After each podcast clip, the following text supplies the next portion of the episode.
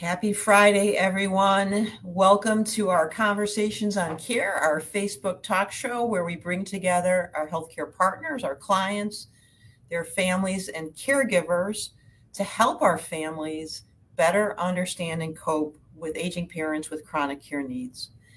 My name is Julie Collada, and I'm the proud founder and CEO of Open Arms Solutions.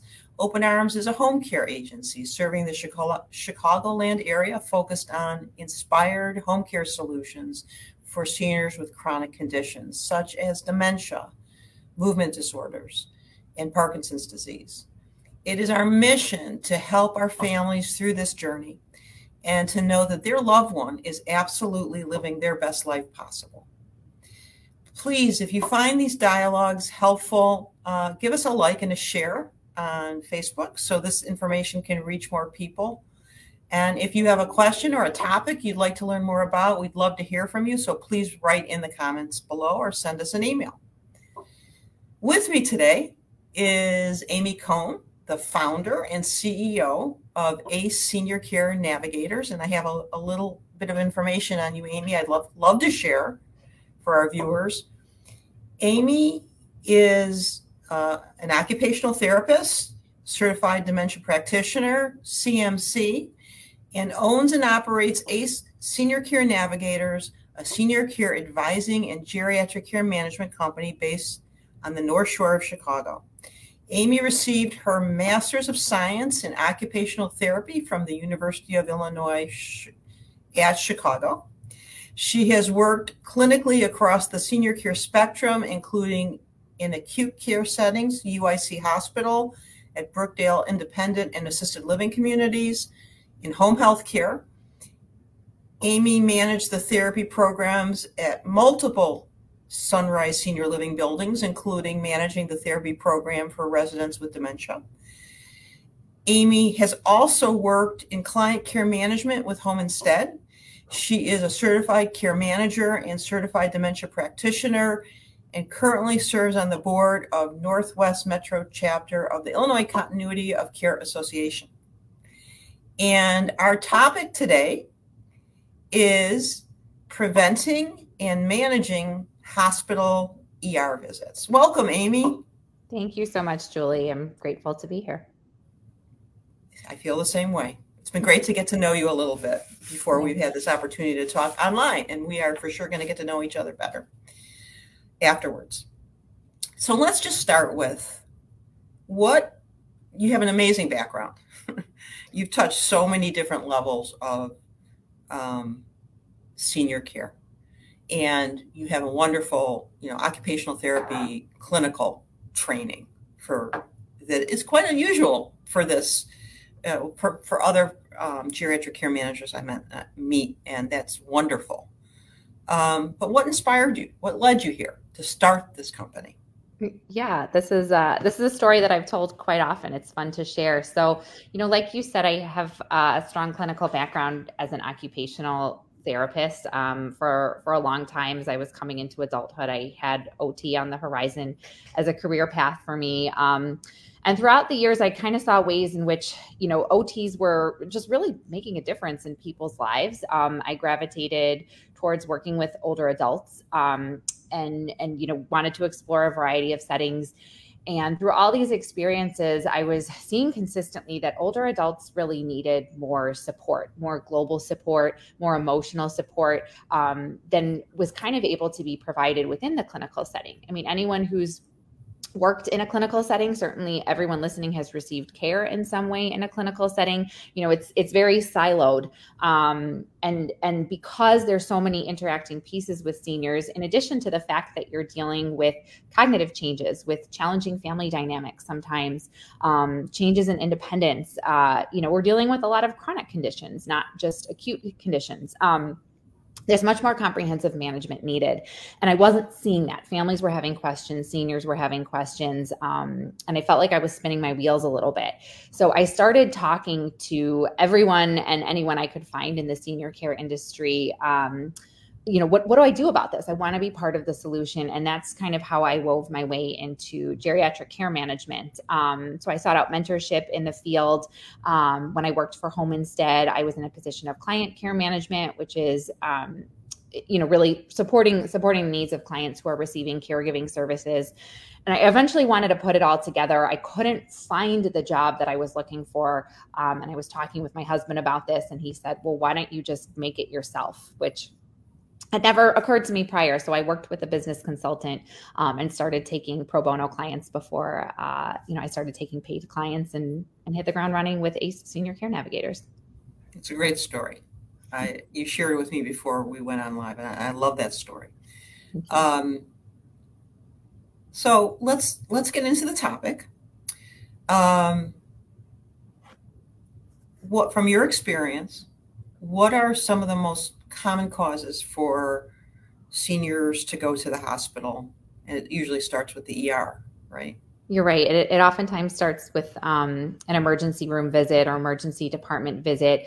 Um, you know, a senior might have a planned admission if they're having a, a surgical procedure or some other procedure that they know is going to require time in the hospital afterwards. Um, but usually, no one no one plans to go to the hospital. Falls, especially a fall where a senior hits their head or is injured, um, they often end up in the emergency department. Um, it could be another acute event, such as a heart attack or a stroke. Um, pain sometimes seniors are just in a lot of pain, and pain can be due to a variety of causes. Um, urinary tract infections are another reason seniors go to the emergency department. Um, I will say that very rarely do seniors come in knowing that they have a UTI. Um, and in younger adults, we're, we're very well versed with the symptoms of a UTI, you know, the, the frequency of urination, the pain, or the burning. Um, with older adults, it tends to manifest as altered mental status and falls. So, for an otherwise healthy adult um, who's suddenly losing their balance, falling, um, or experiencing altered mental status, um, that's mm-hmm. often the reason they go to the emergency room, as well as altered, mat- altered mental status in general, um, which can be due to other infections, other conditions. Um, but as soon as someone notices something's not right with their senior, that's usually how they end up in the emergency department. Yeah, absolutely right. Um, you mentioned falls. Yeah, very common yeah. uh, reason that uh, people in general, but seniors, uh, go to the hospital. Um, the, those UTIs and those are absolutely um, reasons, but medication mismanagement uh, is, I know you know this, is, is often a reason that a senior ends up in the hospital. Can you talk a little bit about that?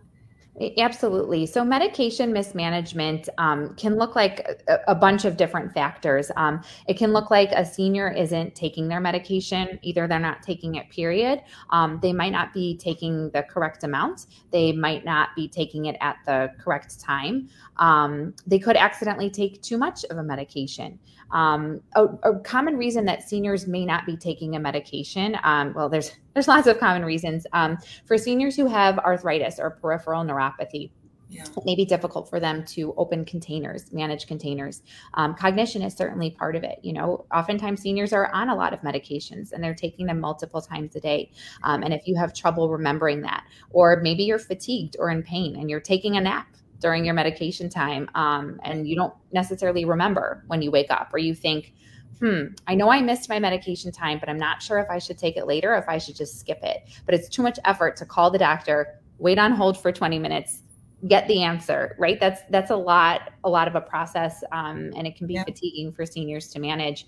Um, and you know if you think about many medications are taken orally um, if seniors have any difficulty swallowing um, you know that could be challenging um, for seniors who have difficulty getting up to go to the bathroom um, either they're in pain or they have incontinence challenges um, and they don't want to have an accident sometimes they avoid drinking water because they don't want to have to go to the bathroom so they say i don't want to drink that water with my medication um, if a senior takes insulin or any other medication that needs to be injected, that's much more complicated to manage. Um, and if the senior doesn't have support with that, sometimes that can be um, a factor. And you know, so there's sometimes if a, if a senior skips a medication right it ends up not being a big of a deal. If you if you miss a vitamin one day likely nothing bad is going to happen. Um, but sometimes you know for cardiac medications for example um, if you don't take your lasix and then you get you know swelling and edema and you're short of breath right that can end you up in the hospital as well.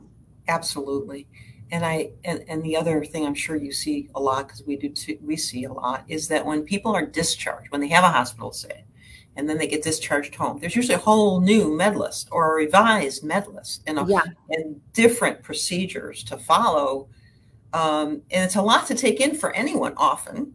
And if you have multiple chronic conditions now and you're not, you know, you're managing five or more medications and it's changed when you get home, you know, and you really don't have a support system in place for someone to help you or, you know, there are a lot of our clients that are incredibly proud people and don't necessarily you know i tell my staff my team i'm going to be the same way. I tell my husband you know you don't want to ask for help. And um, i'm not advocating that. You should ask for help. But but all, all, too often when people get home with a new uh, dis, uh, new medications those are challenging. Can you can you talk about that a little bit with your experience Absolutely. Um, so I, I, think sometimes people think that just because they're on a medication or they have a condition, that every doctor they could possibly see has access to that information. Um, but not all EMR stands for electronic medical record. It's when you're at the doctor's office and they're typing on the computer, that's what they're accessing. Um, not all EMRs talk to each other. So particularly if your senior um, ends up going to an emergency department that isn't affiliated with the physicians that they typically see, um, it's going to be less likely that the physicians have access to that information. Um, so it's really dependent on what what goes in, right? If your senior has an up to date medication list that's on them that their loved ones or their emergency contacts have, um, as well as a list of their conditions, they're going to fare a lot better because then the physicians treating them in the emergency right. department are, are going to have that accurate access. Um, I think it's important to keep in mind that the, the hospital, um, especially the emergency department, is just one part of our healthcare system. Um, a, hospital, especially the emergency room, is not going to be the place to treat or manage chronic conditions. Um, their their job is to get you stable enough that you can leave the hospital to go to the next level of care, wherever that may be. And more and more that's the case with the changes in right. Medicare. Right. You know, Medicare doesn't want to pay for people to be in the hospital one minute longer than they need right. to. Um, and so that's often why medications get changed, is because the goal is just to stabilize the person. Um, and if, if you came in because you had a fall, um, the fact that you have diabetes may play into that right? It may it may play into it because um, you're experiencing you know lightheadedness due to blood sugar changes or maybe you have peripheral neuropathy um, or maybe you knew you had to get your insulin on time and you were rushing to the fridge but you can't feel your feet you know? Um, but but the hospital isn't going to provide comprehensive diabetes management in the emergency department. They're going to check out that you're okay from that fall, address anything immediate from the fall, and then get you on to the next level of care. Um, and you're right; it's very, very confusing for seniors because one, it's it's stressful to be in the hospital, right? Any human, regardless of your age, is going to have difficulty processing more complex information when we're under stress. Um, and oftentimes at discharge, right? What do they do? They hand you a folder and they say, "Here's all your information." Good luck. Um, exactly. You know, call this number for a follow up, but they don't really give you more or, or support you in how to do that. Um, and that's something that that I do a lot with clients when they're discharging from the hospital is how do you make sense of what has just happened? Um, not just logistically how does that impact your care but emotionally how are you feeling about this you know and and julie you mentioned that element of pride right how do we keep you feeling dignified through this process because you you are a human with feelings and thoughts and you you deserve respect and dignity no matter what your situation is. Um, and and how do we do that especially when it's kind of an urgent situation that you really do need support with managing? Yeah. Thank you for saying that. Uh, i completely agree with you amy. Um, so let's talk a little bit about what it, what's the journey like if if and when someone and a senior ends up in the ed what what what are they seeing and feeling? What's that like? Absolutely. Um, so, however they get to the emergency department, whether that's by an ambulance or a private vehicle, um, they're going to be triaged, which refers to the process of assessing how urgent their needs are. Um, someone with a heart attack right? Someone who's who's coding, who's in the active process of of losing brain and heart function, um, they're going to be number one on the list. If your senior has a broken hip, obviously that's important and needs to be taken care of. Um, but if you're not being seen right away, that's why. It's because something more urgent is going on. I always tell my clients that if you have to wait in the emergency department, that's a really good sign because it means you're not the sickest one there. Um, yeah. You know, and, and oftentimes seniors complain about about that, right? I get it's not it's not fun to wait. You're in pain, you're hungry, you're bored, right? There's, there's it's not it's not fun. Um, but if you have to wait, you're generally healthier than that's a great perspective to give people, Amy. That's really great. Um, and it's true. yeah, right. Um, and, and you're going to see a variety of um, personnel in the emergency department. You're going to see nurses of varying levels. You're going to see physicians of varying levels. Um, and know that this this triage is going in all the time, right? If you have five patients that are all having lab work done, right, and they all come back at the same time, and one of them is very urgent, that's going to be the patient that they're addressing first. And so if they haven't come back to you with your lab results in an hour, it probably means that you're okay um, or that there's nothing urgent that needs to be addressed. Um, but they're they're going to do an assessment um, for your chief complaint, which is essentially why did you come to the emergency department, um, and from there they're going to help determine your disposition, which is where do you go. Um, typical dispositions would be you need to be admitted. Um, either you need more more intensive, longer term, whether that's you know a couple days or a couple weeks, more care in the hospital um, if you're ready to go home, right? Sometimes you may need more support going home, but you may not have any um, urgent medical needs that need to be addressed outside of the emergency department. Um, so you're going to go home. Sometimes you may be appropriate for um, rehab. Maybe they've they've kind of done everything they can do in the hospital, um, but you're not quite ready to go home. So you you may be going to subacute rehab, um, and there's some more complications with that in terms of how Medicare pays for it. but I would say those are kind of the common dispositions from the emergency department great. It's, um, I'm sure, helpful information for everybody here to hear. Um, so, how do you? You said a lot of things, but what what? How does a how does a family or a senior? You never think you're going to the hospital, right? Nobody wants to think about an accident's going to happen, or they're going to end up in the ED, or you know. But that's life, and it's and so how how can you what advice can you give for families and individuals to best prepare for that visit? Absolutely. You know even even our best laid plans even a senior who takes as best of care of themselves as they can and who has a great support system. I mean there's there's things that happen. Um, i think talking about it with seniors is really important. Like right we, we, we want to normalize this right? You know mom dad whoever your loved one is you may need the hospital at some point. You may need to go to the emergency room. And I want you to know that we're we're here to support you and we're here to advocate for you. Um, I always kind of jumping off of what we were talking about before, you know, having your medication list pre- prepared. Um, there's seven items that I always advise um, my clients to have prepared. So I'm going to talk about what those items are and then how you should have them prepared. Um, the first is yeah. Um, the first is a list of emergency contacts. So who who do you want contacted um, to notify of what's going on with your senior if they're not already notified, um, as well as if your senior isn't able to speak for themselves, who should be notified.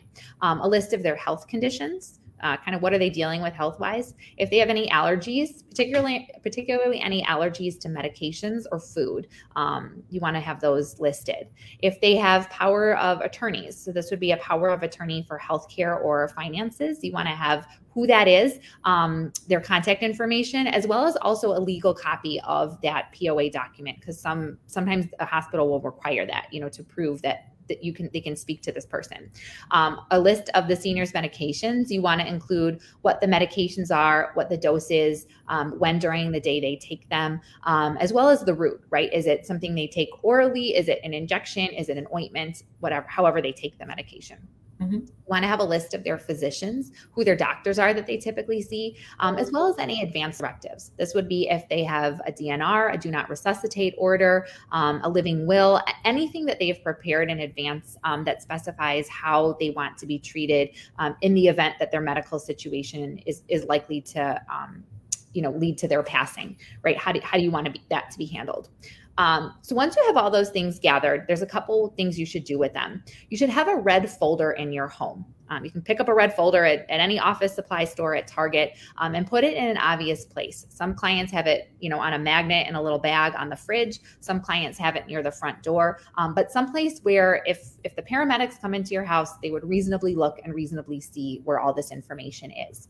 Um, you also want to have digital copies with all of your clients' providers. Um, so again, not all the EMRs talk to each other, but if the hospital can reach one doctor who says, upload it into this client's chart. I have all this information. That's going to go a long way. All of the emergency contacts should have digital or hard copies. Um, again, some families like to, you know, make a Google Doc that's password protected. Um, some families like to have it printed out however your emergency contacts like to have it. Um, and I also recommend setting up a smart 911 profile, which if you haven't done this, it's easy to do. The website is smart911.com. Um, and you can upload any personal information that you want about yourself. You're not obligated to share anything that you're not comfortable with privacy wise, um, but you can put your name, you can upload health conditions, you can upload medications, um, basically all the things I just said. Um, and that is something that um, first responders, so police, fire, um, hospital have access to in the event of a 911 call. Um, you can also link profiles. So if you have a senior who has um, an adult child who's nearby and is kind of their point of contact, you can link those profiles so that if 911 is called from that senior's house, the paramedics can see, oh, this is the client's you know child and they live nearby um, you know we should give her a call um, so those are the ways that i i recommend you be as prepared as possible um, you know and, and again just talking with your senior normalizing that experience um, and kind of figuring out if if this loved one if this senior needs to go to the hospital who's who's next on call to help manage this until we can kind of get things settled um, this is especially important if if you don't um, if your senior doesn't have anyone that lives nearby uh, it's a great those are it's great advice for everyone and for those of us that are in healthcare. We know the, you know, it's, I mean, the, the great news is is that people are really well intentioned. The challenging part is that, as you as you described, healthcare, you know, the EMR don't talk to each other, and there's just a lot of parts and pieces to the healthcare system. So the more you can be prepared and advocate and control your information for with your senior, uh, the better the outcome's going to be. So that's I really think that's wonderful advice, Amy. Um, so let's talk a little bit about. Uh, we just talked about, you know, why advocacy is important. How do you prepare for a hospital visit? Um, let's talk a little bit. Well, we really didn't talk about advocacy as much, did we? Let, us talk about that. And what yeah. and what does when someone's in the hospital, what might advocacy really look like? That's that's a great question. Um, some seniors are in a place to advocate for themselves, but even even a senior who's otherwise healthy, um, when they enter enter the hospital, I mean, the hospital is unless you've worked in a hospital, which some seniors have. Um, you know, it's a very different model of care than seniors are used to. And when you kind of like we talked about before, that that goal is to get you out of the hospital and to the next level of care. That's what the team is focusing on in the hospital. Um, you know, no no one goes to the hospital because they have a little bump or a bruise. All all the staff there is dealing with with very sick and very injured people. Um, right. and and humans are humans, and and even those healthcare providers. You know, we saw this a lot during the pandemic, right? The the doctors, the nurses are our heroes. We also saw the stress that the hospital staff are under. Um, the pandemic certainly hasn't helped that. Um, and so when you kind of put that all into a senior situation where they're going to need more compassion and they're going to need someone to spend more time with them. They may need things explained in a different way. Um, and there may be a situation where they're not really understanding what is happening through through no fault of anyone. It just it just may be a very complex situation um, and you may have a senior with dementia or other cognitive changes whether those were present prior to their hospital visit or they're you know due to the reason that they're in the hospital if they have a uti for example. Um, and and so then you then you have a senior who is confused who is scared um, who isn't sure what's going on who's going to be asking the questions? Who's going to say you know just want to make sure that we're following up on this correctly and what do we do about this? And my senior is in pain or my senior is saying that this isn't going well. Um, you know i mean hospital hospital staff physicians nurses therapists tech, techs i mean they do an incredible job. Um, but that that experience for the senior, there's that emotional piece, which often it's it's just not the setting where that emotional piece is, is likely to be met because of the nature of how the hospital works and the hospital's role in the healthcare system. Um, So if your senior, you know, either due to the pandemic or geography doesn't have someone who's physically present with them in the hospital, it's really important to have someone who is available by phone to make the hospital staff aware you know please call the senior's child or neighbor or whoever whoever it may be um, because having having that person to ask questions to be the squeaky wheel for your senior is so important not just for their care but also for their emotional and psychological well-being. Great. Great advice. Uh, so let's touch on ho- the cost of hospital. Uh, it's not a, it's not a pleasant topic oh, at all. Boy. But It's- there's some important things that people need to think about when they're being admitted or when they get to the ED, and you know, and what are you know how they're going to pay for the services. So I know you have some thoughts there. Oh my gosh, do, do I have a lot of thoughts, as we all do, about what healthcare costs in America? Um, I'm going to talk just about traditional Medicare, acknowledging that seniors may have traditional Medicare with a supplemental plan. Um, they may be Medicaid beneficiaries. They may have, um, you know, a Medicare Advantage plan, Medicare Part C. I'm going to talk, for the sake of simplicity, just about traditional Medicare. Um, something that seniors and families don't often know until until they get to the hospital is there's basically two statuses in the hospital and your, your care can actually look really similar um, one is observation this is intended intended um, for clients who need to stay less than two midnights for patients who who you know aren't going to need extensive care. Um, but this isn't a perfect system because sometimes people might need you know intense care that's provided in a shorter amount of time. Um, or sometimes people things may happen that no one anticipated that you know we're just medical things that happen that require a longer stay um, if you're under observation in the hospital, this is billed under Medicare Part B, which means that Medicare pays 80% and you pay 20%. If you have Medicare with a supplemental plan, that plan will typically cover some, if not all, of the remaining 20%. Um, admission is where you have that deductible. This year it was $1,556 um, per benefit period. Uh, benefit period is when you haven't accessed care within 90 days. Um, and that goes for up to 60 days in the hospital. If you're in there longer, then you you have another copay to pay. Um, but the tricky part about this is that your admission and versus observation status may not be decided immediately. Um, they're required to notify you within 24 hours.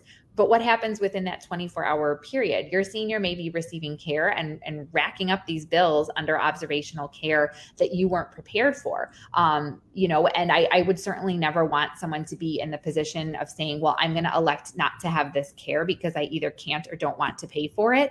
Um, but but that's how seniors kind of end up with these bills that they may not have um, expected. So again, with this advocacy, it's important to really ask for, you know, what is my status? Is it observation? Is it admission? Um, why is it one? And sometimes it changes. So it's important to keep asking that question. Um, and again, this is this is Medicare trying to save money. Medicare doesn't want to pay for unnecessary admissions, um, so the cost gets passed to the consumer.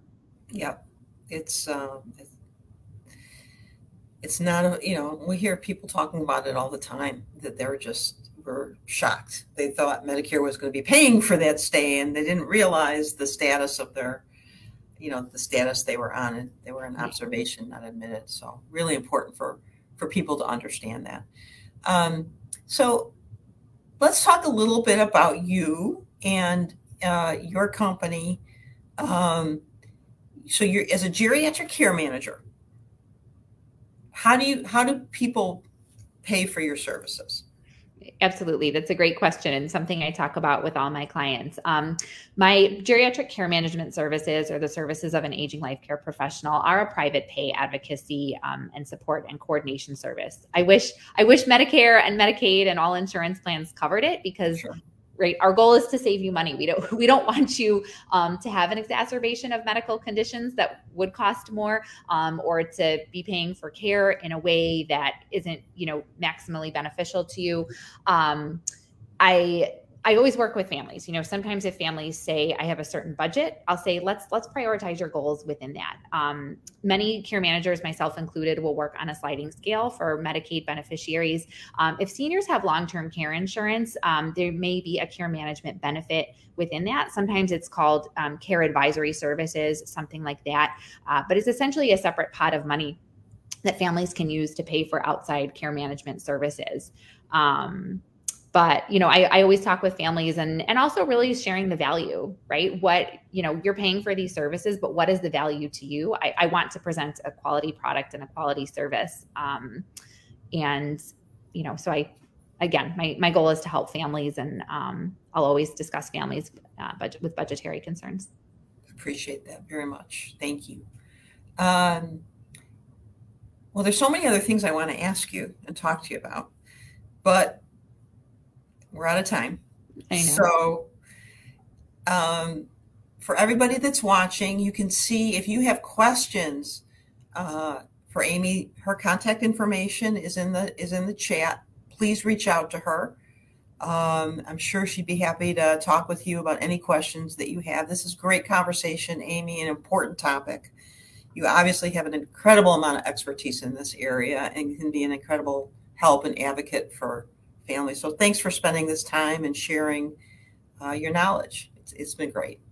Thank you, Julie. I really uh, appreciate you and your team for welcoming me here today. Um, and for everyone watching and listening, I hope it was helpful. Um, and please don't hesitate to reach out uh, with other questions or if you need more support with your senior. Thank you so much, Amy. Thanks, Julie. Bye bye. Bye bye.